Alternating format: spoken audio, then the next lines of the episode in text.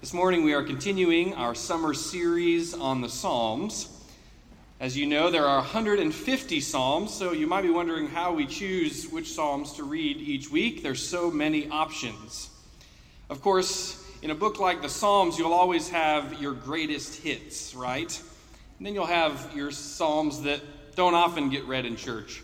It's kind of like if I gave you the song names Here Comes the Sun, Hey Jude, and Let It Be you all know that's the Beatles, right? Right away, because those are their greatest hits. But if I gave you the song names Honey Don't, I Call Your Name, and Her Majesty, you may not know right away that those are also Beatles songs. The least popular, according to Spotify. They have the fewest streamings on Spotify. So this summer, we're going to read some of the greatest hits, but also we're going to stream some of the least streamed Psalms over the course of our study because it would be easy to just stick to the most beloved Psalms. But the book of Psalms is deep and wide and has much to offer if we're willing to encounter some of the harder Psalms. And this morning we have one of those harder Psalms in Psalm 44. So, as we prepare now to hear God's word read and proclaimed, let us pray that the Spirit would make God's word known to us today. Let us pray. O Lord, your word is a lamp to our feet and a light to our path. So illumine now our hearts and our minds by the power of your Holy Spirit, that as the scriptures are read and your word proclaimed, we might receive with joy what you have to say to us today. All these prayers we make through Jesus Christ our Lord, the Word made flesh. Amen. The first lesson this morning comes from Romans 8 verses 31 through 39. Listen now for the word of the Lord. The Apostle Paul writes What then are we to say about these things? If God is for us, who is against us? He who did not withhold his own son, but gave him up for all of us, will he not with him also give us everything else? Who will bring any charge against God's elect? It is God who justifies. Who is to condemn? It is Jesus Christ who died, yes, who was raised, who is at the right hand of God, who indeed intercedes for us. Who will separate us from the love of Christ? Will hardship or distress or persecution or famine or nakedness or peril or sword? As it is written, for your sake, we are being killed all day long. We are accounted as sheep to be slaughtered. No, in all these things, we are more than conquerors through him who loved us. For I am convinced that neither death nor life, nor angels, nor rulers, nor things present, nor things to come, nor powers, nor height, nor depth, nor anything else in all creation will be able to separate us from the love of God in Christ Jesus our Lord. And our psalm text this morning comes from Psalm 44. If you want to open your Bibles to the middle, you can follow along. This psalm appears to originate certainly from a time of national crisis in Israel, most likely the invasion of Babylon when they destroyed Jerusalem and sent a good portion of its inhabitants into exile. Listen now, once again, for God's word. We have heard with our ears, O God, and our ancestors have told us what deeds you performed in their days, in the days of old. You with your own hand drove out the nations, but them you planted. You afflicted the peoples, but them you set free. For not by their own sword did they win the land, nor did their own arm give them victory, but your right hand, your arm, the light of your countenance. For you delighted in them. You are my king and my God. You command victories for Jacob. Through you we push down our foes. Through your name we tread down our assailants. For not in my bow do I trust, nor can my sword save me. But you have saved us from our foes and have put to confusion those who hate us. In God we have boasted continually, and we will give thanks to your name forever. Yet you have rejected us and abased us, and have not gone out with our armies. You made us turn back from the foe, and our enemies have gotten spoil. You have made us like sheep for slaughter, and have scattered us among the nations. You have sold your people for a trifle, demanding no high price for them. You have made us the taunt of our neighbors, and the derision and scorn of those around us.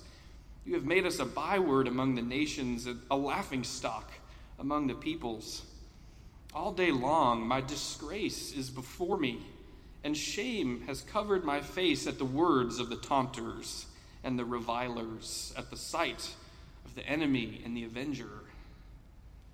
All this has come upon us, yet we have not forgotten you or been false to your covenant. Our heart has not turned back, nor have our steps departed from your ways. Yet you have broken us in the haunt of jackals and covered us with deep darkness. If we had forgotten the name of our God or spread out our hands to a strange God, would not God discover this? For he knows the secrets of the heart. Because of you, we are being killed all day long and accounted as sheep for slaughter. Rouse yourself. Why do you sleep, O Lord? Awake, do not cast us off forever. Why do you hide your face? Why do you forget our affliction and oppression? For we sink down to the dust. Our bodies cling to the ground. Rise up, come to our help. Redeem us for the sake of your steadfast love. Friends, this is the word of the Lord. Thanks be to God. In times of difficulty or tragedy or chaos, we might wonder what to do with our anger and our doubts. We don't want to take our anger out on other people, we know that much. And for better or worse, our society is not particularly accepting of anger. So, where do we go with it? What do we do with it? Where do we give voice to the pain and distress that we sometimes feel? Mr. Rogers, the pioneer of wholesome children's television, approached this question with children through the lyrics of one of his most memorable songs What do you do with the mad that you feel? What do you do with the mad that you feel, he sang, when you feel so mad you could bite? When the whole wide world is so, so wrong and nothing you do seems right. He goes on to encourage children to slow down take a deep breath, and do something else instead. Consider what the psalmist in our psalm today does with the mad that he feels. He turns it into his prayer. The prayer begins with the psalmist stroking God's ego a little bit, offering nostalgic recollections of the good old days when God led the people into the promised land. But then the psalmist turns on God quite suddenly and harshly in verse 10 and declares, Yet you have rejected us and abased us. And a litany of you, you, you accusations follows. And the psalmist goes on to declare that the people are in fact innocent and never did anything wrong. And then, as if to take one more shot at God, the psalmist's final petition begins Rouse yourself. Why do you sleep, O Lord? In other words, even while the psalmist is pleading with God to do something to help out down here on this dreadful earth, he's taking shots at God, accusing God of sleeping through the people's misery. And then the psalm ends quite suddenly. A lot of lament psalms have some kind of affirmation of trust at the end, some kind of inspirational finish, something like, But I trust in your faithfulness and in your steadfast love, and I will sing to you a new song. But not here. We don't get any of that. Psalm 44 ends abruptly. The last words we get here are essentially Do something, God. The ball is in your court. I took a class on the Psalms in college, and I remember the professor saying on the first day of class, Never preach on the Psalms. Of course, I didn't heed his advice, and I love to preach on the Psalms. But his rationale for that claim was interesting, and I think makes an important point. He said, Never preach on the Psalms because it's easy to infer bad theology from the Psalms. If we aren't careful as we read the Psalms, we could draw some pretty strange conclusions about God and the world. Now, remember, not every genre of text in the Bible is the same, right? Some parts of the Bible are written to be theological expositions. The argumentation and allusions are written for the purpose of making theological claims about God. Think, for example, of the beginning of John's Gospel. The Word became flesh and dwelled among us, full of grace and truth. That's a theological text. But the Psalms, however, first and foremost are songs and prayers. And they're not prayers written from the safety of a seminary classroom or the cognitive world of a theological library. They're not prayers written as the faith statements of confirmands or the reaffirmations of faith of new church members. They're not prayers written to be carefully articulated, nuanced doctrine. No, these are prayers that emerged from the miserable mess that life can sometimes be. They're written in the midst of wars and invasions, by ill people on their deathbeds, by ecstatic worshipers in the temple getting carried away and even clapping in church. Imagine that. What the Psalms teach us about prayer, first and foremost, is that prayer is honest. Prayer has to be honest. To pray is to open up the depths of how we really feel to God, whether or not our sentiments align perfectly with the Apostles' Creed. To pray is to put into sometimes careless words the heights of our joy and the depths of our sorrow. Much of the Psalter is about what it feels like to be human more than what is ontologically or objectively true about God and the world. So, if we're looking for textbook answers about the person and work of God, then the Psalms are not always very helpful. For instance, in today's psalm, the psalmist claims that God is asleep, right? But we know that God does not sleep. In fact, another psalmist says elsewhere, the one who watches over Israel never slumbers nor sleeps. Today's psalmist also claims that the people are innocent and have never done anything wrong. Verses 17 and 18 say, All this has come upon us, yet we have not forgotten you or been false to your covenant. Our hearts have not turned back. Our steps never departed from your ways. In other words, not only is all this bad stuff happening to us, but we never did anything wrong to begin with. A likely story. And these unfounded accusations made towards God reach a crescendo in verse 23 when the psalmist asserts, Because of you, we are being killed all day long and accounted as sheep to be slaughtered. Is that what we believe to be true about God? Does God afflict us and abandon us to the worst of the world? Of course not. Of course not, right? In fact, the Christian faith does not believe that God leads us along as sheep to be slaughtered. In fact, we claim the very opposite. Jesus says he's the good shepherd who, in fact, lays down his life for the sheep. So while this psalmist says that God leads us like sheep to the slaughter, Jesus says he gives himself to be slaughtered that we sheep might live. Consider also what the Apostle Paul does with this psalm in the Romans 8 text we read a moment ago. Paul is building a theological argument that God's love is the most powerful force in the world. And so he asks rhetorically, Who can separate us from the love of Christ? And then he lists all the hardships he can think of as hypothetical threats that might separate us from God's love hardship, distress, persecution, famine, nakedness, peril, sword, the sorts of things the psalmist is complaining about. And then Paul quotes Psalm 44 as if to punctuate the weight of his question. As it is written, For your sake we're being killed all day long we're accounted as sheep to be slaughtered. Paul asks essentially, can anything separate us from God's love? Because after all, it's been written, we are accounted as sheep to be slaughtered. But his first word after quoting this psalm is a resounding no. This would be bad theology. he asserts, an inaccurate and misguided way to think about God. Instead, we are more than conquerors through Christ who loved us, conquerors who can overcome anything. The love of Christ has overcome any potential threat to God's love, and nothing in all creation will ever be able to separate us from the love of God in Christ Jesus our Lord. Paul seems to want to settle a theological debate.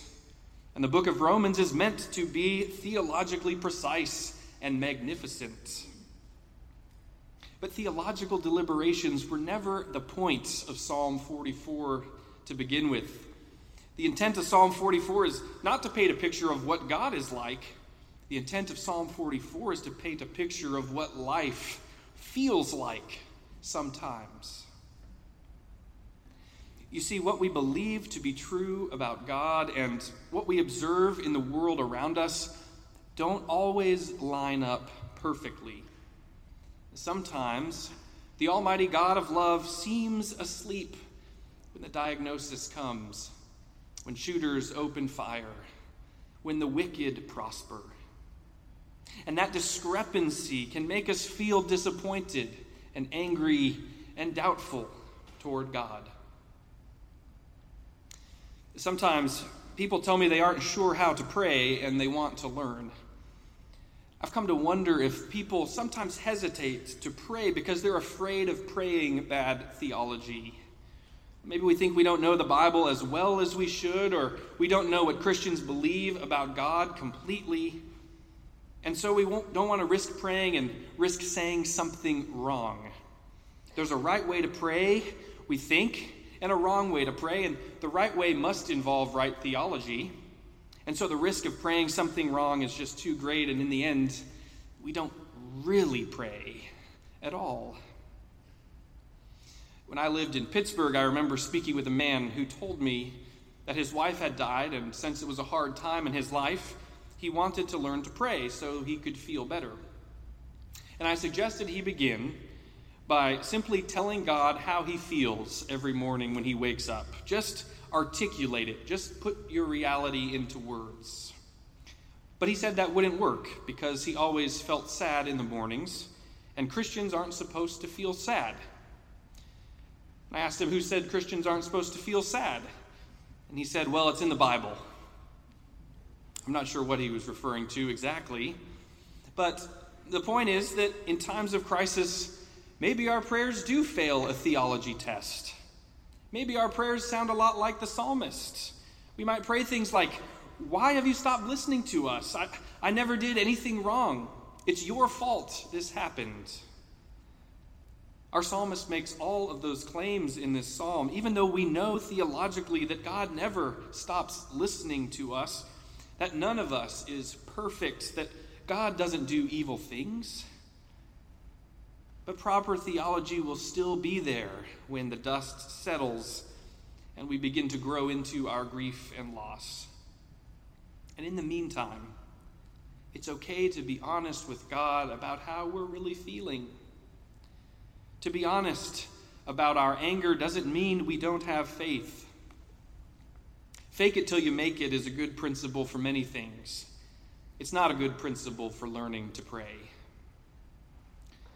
Now, the point of being honest in prayer is not just to engage in a cathartic release of emotion and be completely unthinking about who God is in the meantime. Just because our prayers should be honest rather than accurate doesn't mean that prayer isn't theological. In fact, praying with honesty opens ourselves up to God in such a way that we're ultimately able to know God more intimately. When we open up our hearts to God, expressing how we really feel, God self reveals back to us as well. As we make ourselves known to God, God makes God's own self known to us. And so, in time, our theology regains its clarity. In time, because God is gracious, we remember that though we feel like sheep being led to slaughter, the Good Shepherd laid down his life for us. In time, because God is gracious, we remember all of God's faithfulness in years past and affirm as the psalmist does early in our psalm. Not in my bow do, do I trust, nor can my sword save me, but you have saved me from my foes. In time, because God is gracious, the disorientation and chaos of our lives that may prompt doubts and fear and anger will subside. And we become convinced with the Apostle Paul that nothing in all creation will ever be able to separate us from God's love in Jesus Christ. Friends, God is not insecure. As we've seen, God allowed some pretty mean and outrageous things that were said about God to survive in Holy Scripture. Don't you think God could have edited out this psalm if God wanted to? But the psalm is here to show us that God can handle your doubts, God can handle your accusations, God can handle your anger, and God will respond to your honesty, not by turning away from you but by turning toward you and reassuring you that Christ's love is stronger than anything else you will ever face in this life. So, what do you do with the mad that you feel? Turn it into your prayer. Be honest with God. For we can only pray through our pain if we pray honestly. And it's through our honesty that we come to discern the depths of God's faithful love toward us in Jesus Christ. A love from which nothing, nothing, nothing can ever separate us. Alleluia, and thanks be to God. Amen.